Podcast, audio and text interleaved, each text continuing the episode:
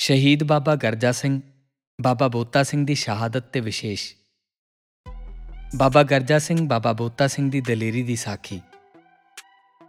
18ਵੀਂ ਸਦੀ ਦੌਰਾਨ ਜਦ ਗੁਰੂ ਖਾਲਸਾ ਪੰਥ ਸਮਕਾਲੀ ਹਕੂਮਤ ਨਾਲ ਜਦੋਜਹਿਦ ਕਰਦਾ ਹੋਇਆ ਸਰਬੱਤ ਦੇ ਭਲੇ ਦੇ ਪ੍ਰਥਾਏ ਹਲੇਮੀ ਰਾਜ ਕਾਇਮ ਕਰਨ ਲਈ ਸੰਘਰਸ਼ ਕਰ ਰਿਹਾ ਸੀ, ਉਦੋਂ ਸਿੱਖ ਜੰਗਲਾਂ, ਪਹਾੜਾਂ ਅਤੇ ਘੋੜਿਆਂ ਦੀਆਂ ਕਾਠੀਆਂ ਨੂੰ ਹੀ ਆਪਣਾ ਨਿਵਾਸ ਸਮਝਦਾ ਹੋਇਆ ਜੂਝ ਰਿਹਾ ਸੀ।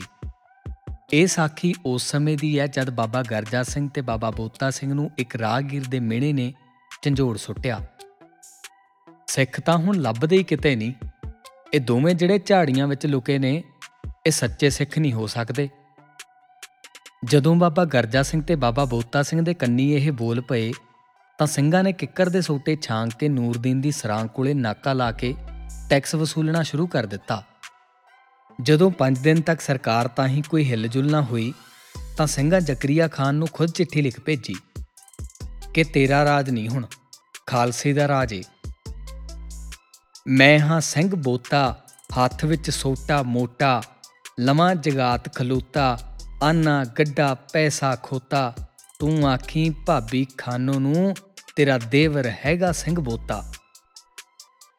ਜ਼ਕਰੀਆ ਖਾਨ ਨੇ ਗੁੱਸੇ 'ਚ ਆ ਕੇ ਫੌਜਦਾਰ ਜਲਾਲੂਦੀਨ ਨੂੰ 100 ਸਿਪਾਹੀ ਦੇ ਕੇ ਸਿੰਘ ਜਿਉਂਦੇ ਫੜ ਕੇ ਲਿਆਉਣ ਲਈ ਭੇਜਿਆ। ਜਦੋਂ ਜਲਾਲੂਦੀਨ ਪਹੁੰਚਿਆ ਤੇ ਲੱਗਾ ਸਿੰਘਾਂ ਨੂੰ ਮੁਖਾਲ ਕਰਨ ਕਿ ਇਹਨਾਂ ਦੋਹਾਂ ਦਾ ਕੀ ਮੁਕਾਬਲਾ ਕਰਨਾ। ਉਸਨੇ ਆਪਣੇ ਚੋਟੀ ਦੇ ਚਾਰ ਸਿਪਾਹੀ ਭੇਜੇ। ਸਿੰਘਾਂ ਨੇ ਇੱਕੋ ਝਪੱਟੇ ਡਾਂਗਾ ਨਾਲ ਹੀ ਰਗੜ ਸੁੱਟੇ। ਜਲਾਲੂਦੀਨ ਨੇ ਦੁਬਾਰਾ ਫੇਰ ਪੰਜ ਸਿਪਾਹੀ ਭੇਜੇ। ਸਿੰਘਾਂ ਨੇ ਉਹ ਵੀ ਇੱਕੋ ਸਾਹੇ ਛਾਂਗ ਸੁੱਟੇ। ਜਲਾਲੂਦੀਨ ਨੇ ਫੇਰ ਸੱਤ ਸਿਪਾਹੀ ਭੇਜੇ।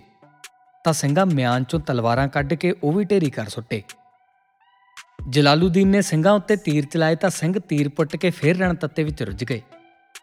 ਜਦੋਂ 8-10 ਫੇਰ ਝਟਕਾ ਸੁੱਟੇ, ਤਾਂ ਜਲਾਲੂਦੀਨ ਨੇ ਲੱਤਾਂ 'ਚ ਗੋਲੀਆਂ ਮਾਰ ਕੇ ਸਿੰਘ ਜ਼ਖਮੀ ਕਰ ਸੁੱਟੇ।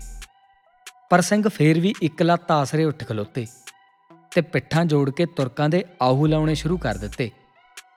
ਅਖੀਰ ਵਾਹ ਪੇਸ਼ ਨਾ ਜਾਂਦੀ ਵੇਖ ਕੇ ਜਲਾਲੂਦੀਨ ਨੇ ਸਿੱਧੀਆਂ ਸਾਰੇ ਸਰੀਰ ਤੇ ਗੋਲੀਆਂ ਮਾਰ ਕੇ ਸਿੰਘਾਂ ਨੂੰ ਸ਼ਹੀਦ ਕੀਤਾ।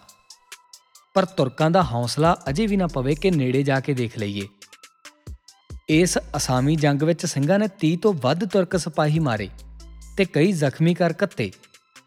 ਇਹ ਦੋਵੇਂ ਸਿੰਘਾਂ ਦੀ ਜੁਰਤ ਦੀ ਸਾਖੀ ਚਾਰੇ ਪਾਸੇ ਫੈਲ ਗਈ ਤੇ ਇਸ ਸਾਖੀ ਨੇ ਮਰੀਆਂ ਰੂਹਾਂ 'ਚ ਵੀ ਜਾਨ ਪਾ ਦਿੱਤੀ। ਵਾਹਿਗੁਰੂ ਜੀ ਕਾ ਖਾਲਸਾ ਵਾਹਿਗੁਰੂ ਜੀ ਕੀ ਫਤਿਹ।